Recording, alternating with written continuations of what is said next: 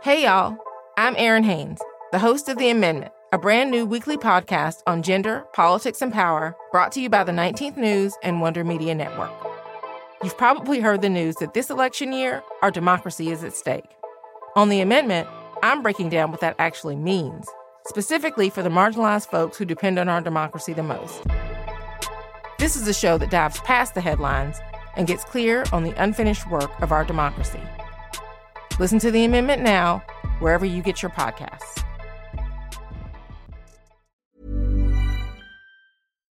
Hey there, it's me, Imara Jones. Before we get to the heart of our show, I just wanted to urge you to go check out my new PBS docuseries, American Problems, Trans Solutions. Through this docuseries, we show how Black trans leaders are tackling some of the most pressing issues of our time, including affordable housing, trans rights, and the plight of immigrants. And they're doing so with hope and real solutions. So when you have a minute, go to pbs.org, type in American Problems Trans Solutions in the search, sit back, and be inspired.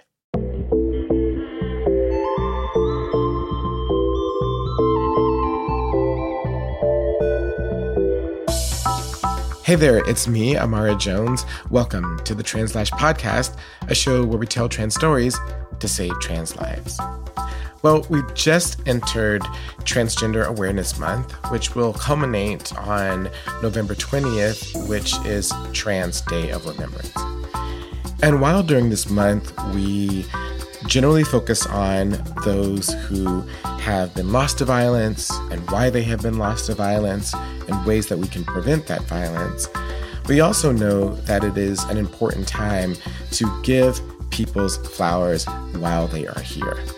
That's why I'm thrilled that this episode of the Translash podcast will be a conversation with Raquel Willis, the one, the only, to talk about her new book, The Risk It Takes to Bloom the risk that it takes for us to become the flowers that we are.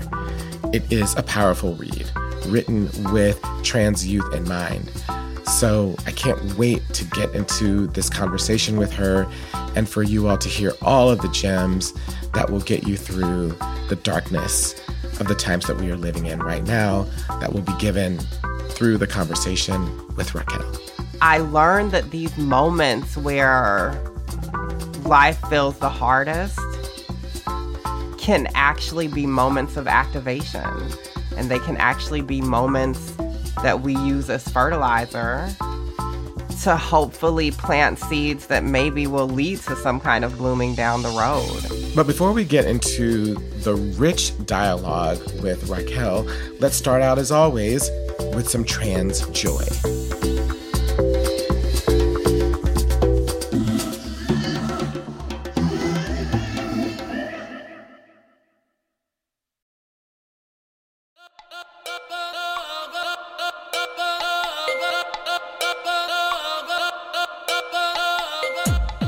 Now, we usually use this segment to highlight the work of trans and gender nonconforming people and organizations. But today, we wanted to celebrate a very special ally, Raquel's mother, Dr. Marilyn DeVoe Willis. Dr. Willis is an internationally recognized and award winning educator and community service leader.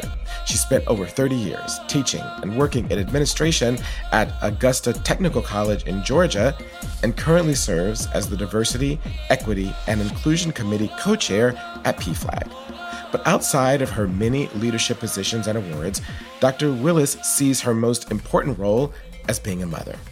Here she is, telling us more about what it was like to love Raquel through her transition, helping Raquel to bloom when it all boiled down with the family, it was uh, about me and my husband being parents, loving parents to our child, trying to get the words, trying to get the education, trying to be able to convey to her that we loved her no matter what her declaration was. And the joy of being yourself and showering your child with all the love you have inside and just waking up every day and thanking God that we are still together and we are still loving each other, loving on each other, and want each other in every aspect of our lives. You know, whatever the world brings at you, you know you can deal with it because you have your mom and I have my child. Dr. Willis, you are trans joy.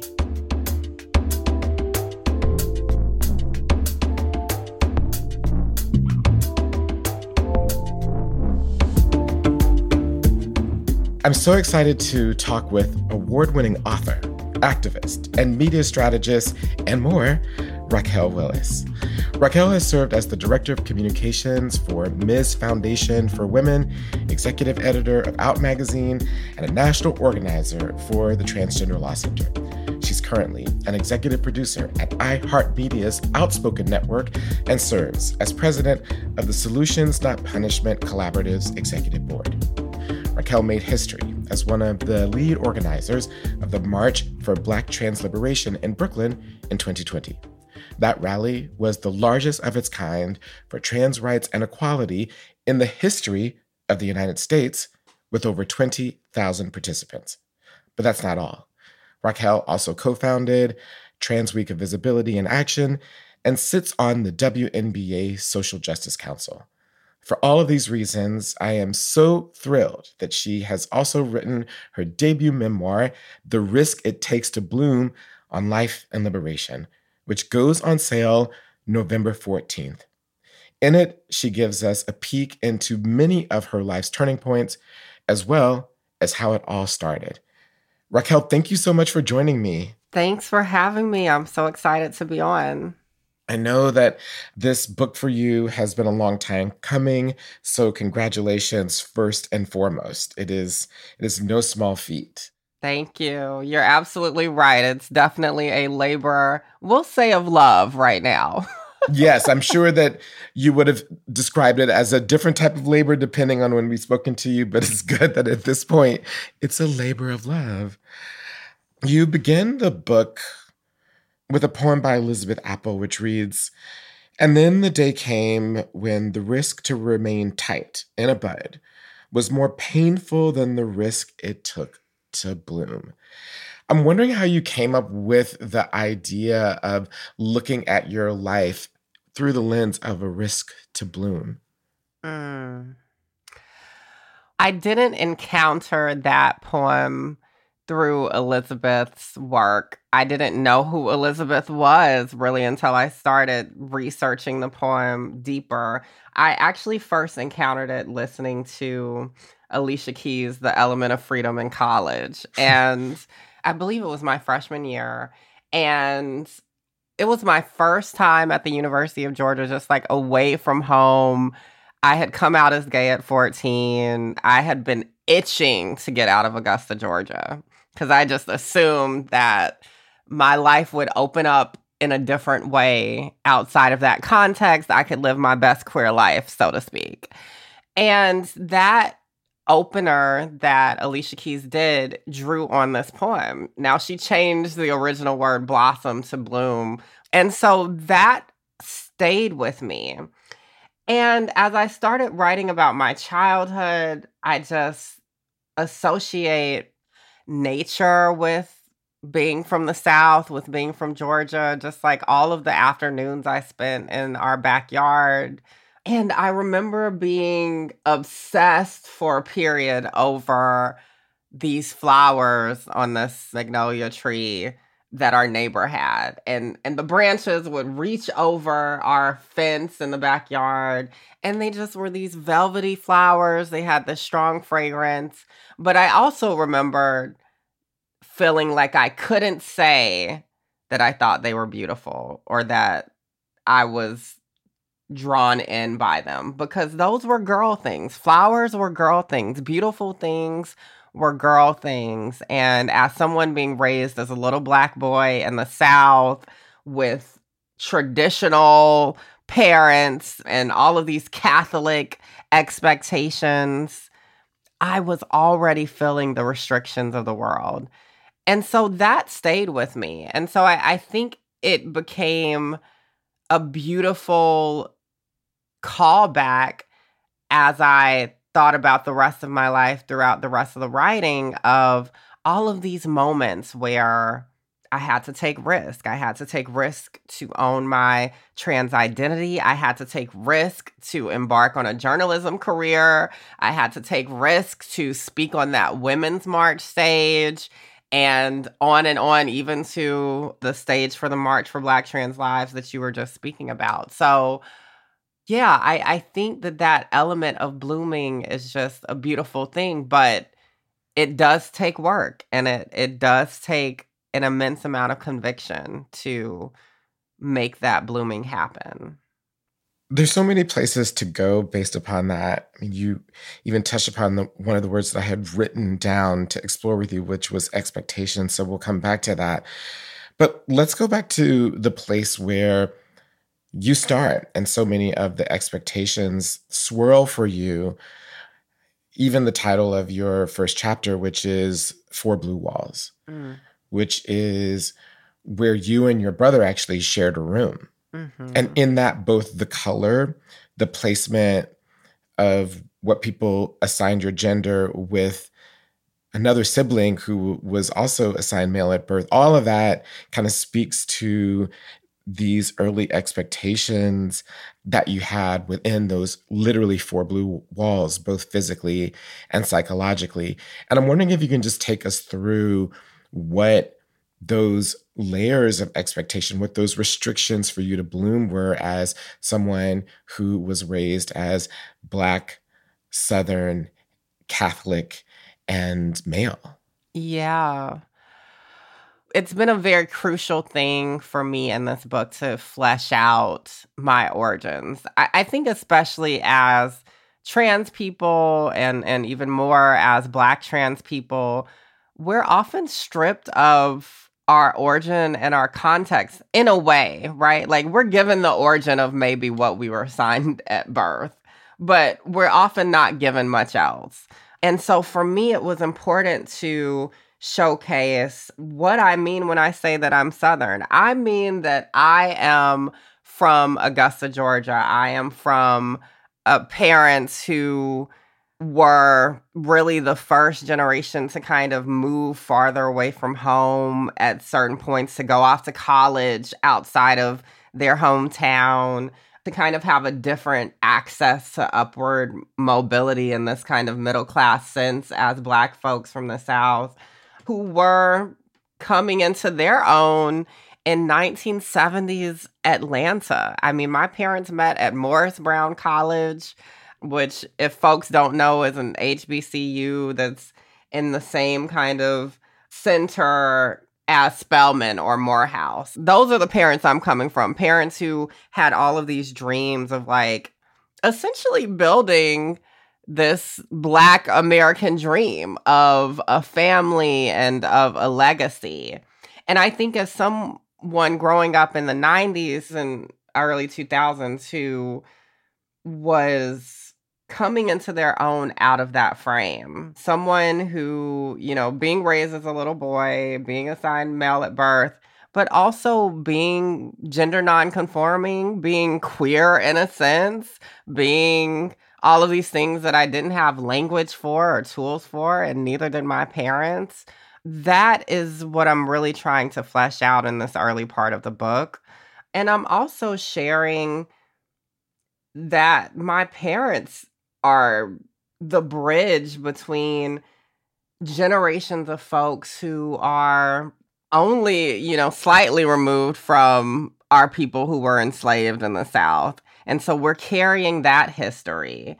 I'm talking about growing up in Georgia with the remnants of essentially the Confederacy. I mean, if you think about this one line where I talk about the Georgia state flag having elements of what we consider to be the larger marker of the Confederacy, the Georgia state flag had those markers in it throughout the duration of my parents' lives up until about 2001.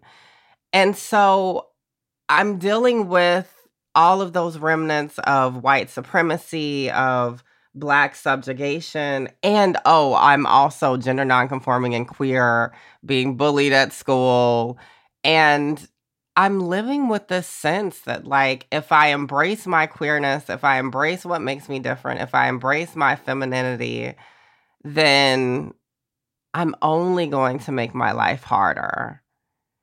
And that's not even getting into the religious aspect where I'm in a family that is hella Catholic. I mean, we're sitting in the front pew every Sunday.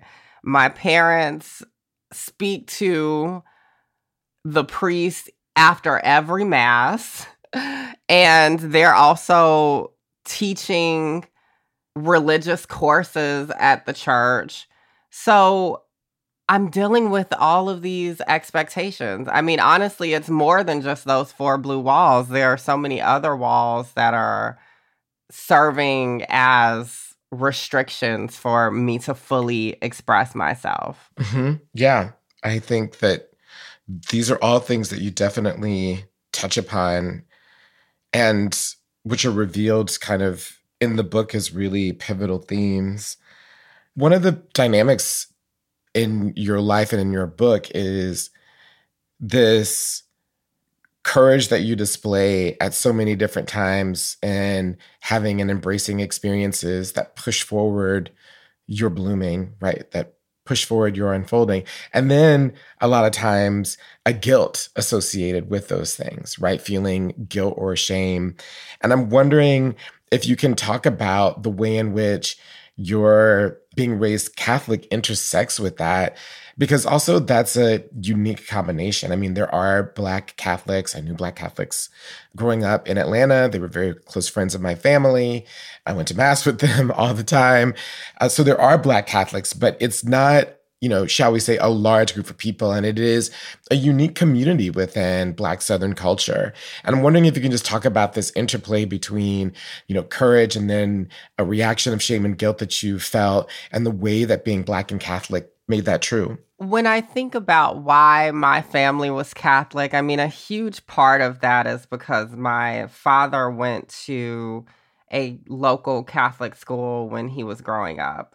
And so that was kind of the underpinning of why later on our family was Catholic. My mom converted to the denomination and became very involved it was always an interesting experience because the dominant frame for Black folks in America is that our people will be some type of Protestant, mm-hmm. you know, whether it's Baptist or AME or Pentecostal or something else. So I was very aware as a kid that it was a bit atypical for us to be black and Catholic because I would look around our congregation and I would see mostly white families. We definitely had sizable section of Korean families. We had a sizable section of brown Latinx families, but overall it was a white congregation in general. And if there were black families, most of them were black immigrant families and so to be Black American in that space, and when I say Black American, I mean kind of from this lineage of enslaved folks in the South. It was very interesting context. Yeah, on this idea of being very conscious about how you're perceived, there was one incident in the book where you described as a part of the unfolding. And I think that that's one of the, a really important idea, again, in this book is how the way that you arrived at your identity was through a series of unfolding like a blossom, right? It's not like it was something that you had a very clear idea on in the beginning. It's that you experienced life digging into how you felt and then letting those feelings guide you to who you were supposed to be like literally an unfolding right that's that's how i experienced a lot of the things that you describe in your book and one of the key moments in understanding that you were different very early on was this experience that you had with another boy when you all had to strip down. And then after that, you know, you kind of washed your mouth out with dial soap because, you know, it was a feeling of being ashamed or something that that was, you know, not good. but that set you on the path of understanding that you were different. And I just think that the quote that you have here is really powerful because it kind of sets the stage for a lot of your life through college. When you say that after that experience, quote, over the next few years, my inner world expanded, separating from the masculine expectations of everyone around me. My peers became more beholden to the gender binary, while I somehow stayed in an undefined space. After you had this experience, which shifted your own notion of where you fit in gender wise, how you began to live literally the next phase of your life? Oh, I think that period of an undefined space was interestingly I mean, some key elements of my personality came into place for sure, but I definitely think um, that was really where I started to develop a, a kind of sardonic sense or sarcastic sense mm. in how I communicated with other folks. There, there was always this underpinning of like, this is all bullshit. you know, and I, I think I held on to that so hard and so fiercely. It's quite interesting, actually, when I started to come out of that space, I would talk to peers and they'd be like, Oh, I thought you hated me for so long, or, you know, like all of these different things. And I was like, No, honey, like I was dealing with my own things at that time. And I would say, from about that age of around seven or nine to like really maybe my sophomore year of high school, I was in the shell and and I was just absorbing everything around me. I was trying it, it almost was a state of freeze. You know how there's the sense of like fight, flight, or freeze. My response was essentially to freeze no sudden movements. And so much of that came from the fear of being bullied or told that I was moving in a feminine way or in a gay way or that I sounded fruity or any of these other kind of epithets that were hurled at potentially queer people during this 90s and 2000s period. It was so hard for me to connect with my peers because I just assumed that I would be judged, particularly by boys, you know, and so I gravitated forever to girls because I felt like the expectations weren't the same there. And I think now, as I'm older, I'm like, well, maybe there was some kind of like innate essence that kind of brought a lot of the girlfriends that I had brought their um, shields down. And so they just kind of brought me into the fold and there was warmth there. But I think I also just kind of developed this fear around how men and boys would react to me because I felt like an imposter. I was an imposter like on paper, I'm supposed to be like one of you, but I'm really not. And on some level, some of you know that. And that's why you react to me a certain way. But I don't have the tools or the language to tease out what that difference is. And so it's so interesting to look back now because I'm like, I think I felt like I was a bit of a spy. I don't know for what organization or what institution. I guess it was for queer and trans liberation, even though I didn't know it yet. One of the um, marks of courage that you had was coming out at 14, telling your mom. And within the context of everything that we've discussed, that's a big deal. And one of the things that I didn't know, of course, I didn't know a lot before reading this book, but never even had an indication was is that from the way that I saw it, among your mom's first reaction was to engage in a form of of conversion therapy. At least that's what I saw it as the therapist that she chose for you all who was grounded in part in, you know, Christianity and all these other things. And I'm just wondering if you can talk about what that experience was like because there'll be so many people that read this book who are young. There're going to be a lot of trans youth who read this book who have experienced something like that. And I'm wondering if for you, can you talk about how you saw it at the time and what your experience was like? We, of course, know that you come out on the other end, and your mom certainly does. But can you just talk a little bit about that?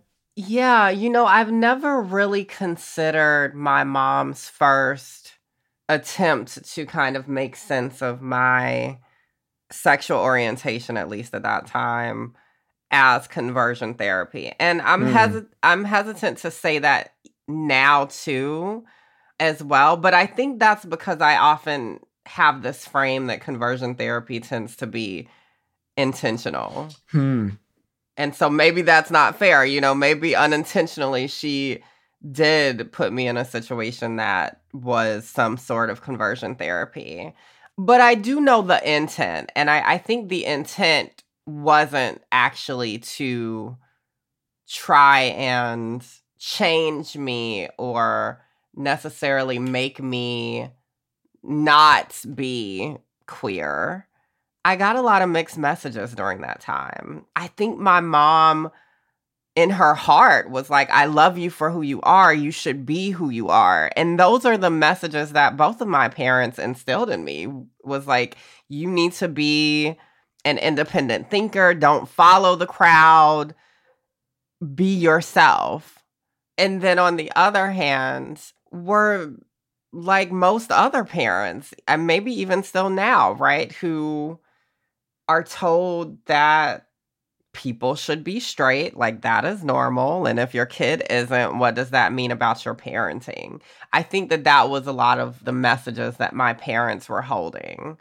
But with my mom, when she took me to this counselor who was a religious counselor, I think the choice, and we've talked about it since then, I think the choice around that particular counselor wasn't necessarily that she was choosing him so that he would convert me to straightness.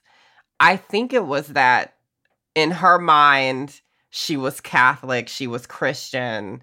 And so it made sense to go to someone with a Christian lens. And I don't think that she understood the long standing history and context of Christianity being used to be harmful to queer and trans people. I actually don't think that my parents had that frame necessarily. There definitely were these ideas that, like, the Bible says this about queerness, and this is what we heard sometimes in church because around this time, a lot of the discussions around civil unions were happening nationally. So every now and then we'd have a visiting priest who would talk about the sanctity of marriage. You know, this is the whole kind of Defense of Marriage Act era, this George W. Bush era. And so that was in the ether. But I don't think my parents really understood that context completely. And I definitely don't think that my mom did. But I will say, I think my mom had to take some risks along the way as well, which also unfolds throughout the rest of the book to affirm and love her child for who she is. And I can concede that, yeah, I, I imagine that it's a lot to birth someone and have this idea of who they're going to be and how their life will unfold and have all these dreams for them and then be told that actually that's not how it's going to play out and have to completely reframe their life. I mean, I do think that there is a mourning and a grieving that my mom had to go through around who she thought I was going to be. And I'm so grateful that she fully committed to that process because now on the other side, I'm so glad that she's been a part of these different pieces of my life that I would not have achieved or experienced if I hadn't taken some of those early risks to bloom. Another risk to bloom that you took, another unfolding is the manifestation of Rebel DeVoe. And I'm wondering if you can tell our audience about Rebel DeVoe and what she meant to you in terms of your development with respect to gender identity. Yes, Miss Rebel, honey. so when I went off to college at the University of Georgia, in that first semester, really wasn't as involved in the LGBTQ plus student community because I was a bit intimidated. I, I felt like most of them were uh what we would call upperclassmen. I think we should probably move to saying upper class people, but we'll go there. Looking back now, I think a lot of it was that many of the students who came into their queerness or transness might not have been there when they first started at the school. And it was in the later years of their college experience where they would maybe feel more open to fully express themselves and join the LGBTQ student events.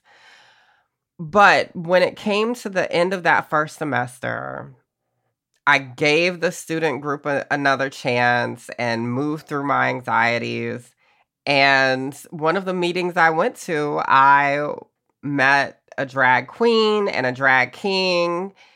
And it just completely blew my mind. The drag king was a young trans masculine student, and he was telling us all about his experiences and kind of the delineation between drag performance and being a trans person. And then the drag queen, for her part, at one point in this meeting came up to me and, you know, kind of analyzed me and was like, "Oh, you'd be great for drag."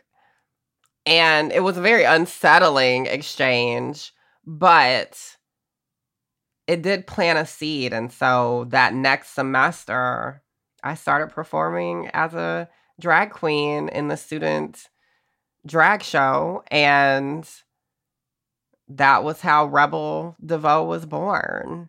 And I really see drag performance as a place where I was able to play with gender and start to come to terms with all of these expectations and restrictions that didn't serve me. I think on the stage and being dolled up in this sense and essentially having the shield of a character actually gave me more freedom to kind of flesh out that, oh, actually, I'm not getting my life completely because this is performance. I'm getting my life because I get to fully delve into my femininity in a way that I was always told I was never supposed to.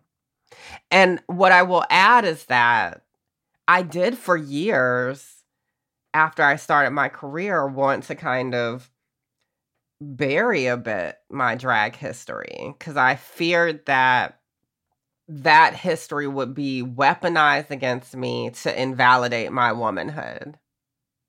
So it actually is a big exercise and risk for me at this point in my life to be like, no, actually, drag was a bridge for me to understand my gender identity. And I actually don't think that that is atypical. I think there are a lot of trans people for whom drag can be a bridge. I think the pageant world can be a bridge. I think, of course, ballroom world and walking certain categories can be a bridge for us to understand our identities. I thought that it was a really important thing for you to include, if I can just say that straightforwardly, because there's so many ways in which people will look at you now and say, oh, Raquel Willis is the example of what it means to be within the trans binary, right? Mm-hmm. And is a trans woman and is kind of that as how people can see you and interpret you from all different gender identities. And what I think is so powerful about the story that you've told here is really about this unfolding, and an unfolding is a journey. And a part of being trans, no matter where we end up on the spectrum, is actually breaking the gender binary. We have to break the gender binary in some way to be ourselves. And one of the things that you're very explicit about is that breaking the gender binary, embracing the fact that in many ways you don't conform to gender. You spent a lot of your life actively not conforming to gender. I actually want to go back in time and see Raquel with the mohawk. Um, you know, that is so many ways. Maybe one please, day. Maybe one day uh, and so many ways that you that you actually spent your life outside of the binary and tell that as a part of your journey i think is really really really important especially when there are so many conversations about the policing of womanhood and even the policing of trans womanhood i think including that in your story is a really vital contribution right now it is. I, I definitely think it is. And I totally hear you. I mean, I, I do think that this idea that I'm a very binary example of transness um, is valid and interesting. But I also do think it lacks a bit of nuance because I don't think that the problem is whether someone is more binary or not. I think the problem is is when people weaponize the ease in which they may be able to move through the world to say that other people's experiences of transness on the spectrum or non binary people are invalid. I hate that frame. I, and I know that there's a lot of discussion and discourse intracommunally about this, but I am unapologetically invested in dismantling the binary. I'm unapologetically invested in dismantling the cis heteropatriarchy, which I think both of those go hand in hand. There are so many more places for me to go with you in this book, and I could do this for easily another hour and a half, but I don't have an hour and a half. Sadly, you don't have an hour and a half. And I'm glad that we've spent a lot of the time speaking about the parts of your story that people may not know. There are clearly more well known parts of your story that people will recognize, and you take us behind the scenes in that. But these other essential pieces that you take us into, into yourself, are, um, I think, really powerful. And I'm glad we've had a time to unpack at least those. But one of those, which is also less well known, but really is a turning point both in the book in terms of how the book is written and in terms of your life is the passing of your father. It is where you change the style of the book in a way and begin to introduce letters to people who have passed, people that you've known and people that you didn't know. And it starts with a letter to your father and then moves through to trans people who have been murdered, which connects to your activism. And I'm wondering if you can just talk a little bit about how confronting the death of your father led you to view life differently and spurred you into being an activist the passing of my father was really a moment where I realized that I was still holding on to these shards of expectation and chasing this idea that, okay, well, I could be, maybe I could grow up into a gay man and like still fill out this portrait that my parents wanted for me. Maybe I could get married and build a family, and maybe the only thing that would be different would be that I was gay. And I could make up for the fact that I was gay. And I won't say that I completely shedded all of that because I think even maybe up until at least about 30, so like a couple of like 2 years ago. Wow. I was still chasing this idea that like if I achieve a certain amount or I do this thing or do that thing, then maybe I will make up for the fact that I'm trans. Maybe I can overcompensate. And in some ways, I was still trying to meet some of those expectations. So I don't want anyone to think that when I talk about the death of the expectations, with my father around black masculinity that all of the expectations went away. I actually think that that's a crucial part of living is that we continuously shatter expectations. We continuously take risks to bloom. So even though I end with a section in the memoir about blooming, that doesn't mean that I I have stopped, that I have reached maximum bloomage, if you will. That's just where we are with this story, but there are many more stories to come.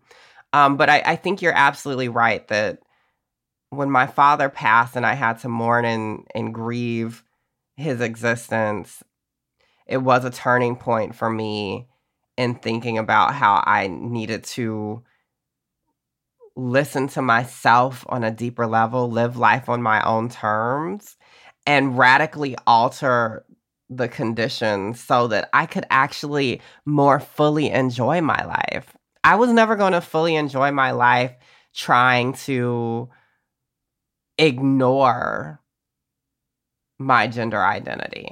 Hmm. I'm fleshing out how I could still love him, even though I rejected the expectations that he had for me.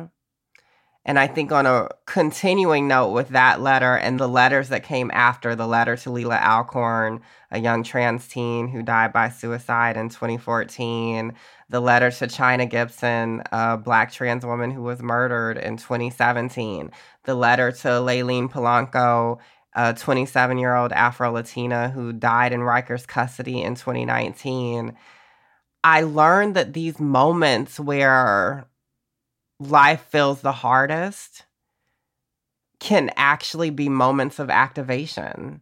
And they can actually be moments that we use as fertilizer to hopefully plant seeds that maybe will lead to some kind of blooming down the road. And I think along the way, fully latching on to how these moments impacted me allowed that to happen. Lastly, I'm wondering if you've ever thought about what you would say to your father right now, if you could, as your fully actualized self. Actually, he and your grandmother, who died shortly thereafter, you mentioned in the book that people thought that maybe she died of a broken heart because she was so close to to your dad. But to both of them, you know, you refer to her as your third parent. What do you think that you would say to them right now as your actualized self if you could? I love them. I understand them. I'm able to give them grace. And I would tell them that I have built a beautiful life. And I know that you didn't always know that that might be possible, but I have. And I have nothing but gratitude for what you imparted in me, the lessons, the strength, the conviction, the spiciness, the sassiness, all of that. I have nothing but immense gratitude. I have built a beautiful life. Well, that beautiful life is detailed in your book. And I just want to thank you so much for taking the time to talk to us about it. I think that a lot of people are going to get a lot out of the risk it takes to bloom. And thank you for being vulnerable and taking the risk to talk about it today. Raquel, thank you so much and congratulations. That was now author Raquel Willis. Thank you for joining me on the Translash podcast. Now listen all the way through to the end of the show for something extra. If you like what you heard, please go to Apple Podcast to rate and review us. You can listen to Translash wherever you get your podcast. Check us out on the web, translash.org, to sign up for our weekly newsletter. Follow us on X, I'll never get used to saying that, and Instagram at Translash Media. Like us on Facebook and tell your friends. The Translash podcast is produced by Translash Media. That's us. The Translash team includes Oliver Ash Kleine and Aubrey Calaway. Xander Adams is a contributing producer to the show and our sound engineer. Brennen Beckwith is our social media producer, and digital strategy is handled by Daniela Capistrano. The music you heard was composed by Ben Draghi and also courtesy of ZZK Records. The Translash podcast is made possible by the support of foundations and listeners like you.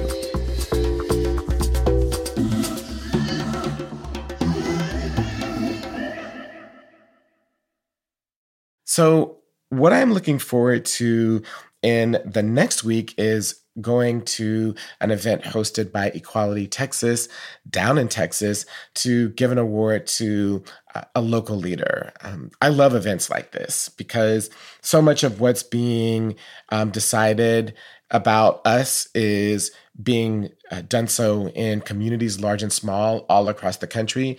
There are um, trans and gender nonconforming people and LGBTQ people and the people who love and support us who are doing this work often unsung um, and without a lot of support. So the fact that you know we can go to Texas and celebrate someone who is doing this in a place where the odds are very long and it's very painful gives me a lot of joy. So that's going to be fun. I mean, who doesn't like giving somebody an award?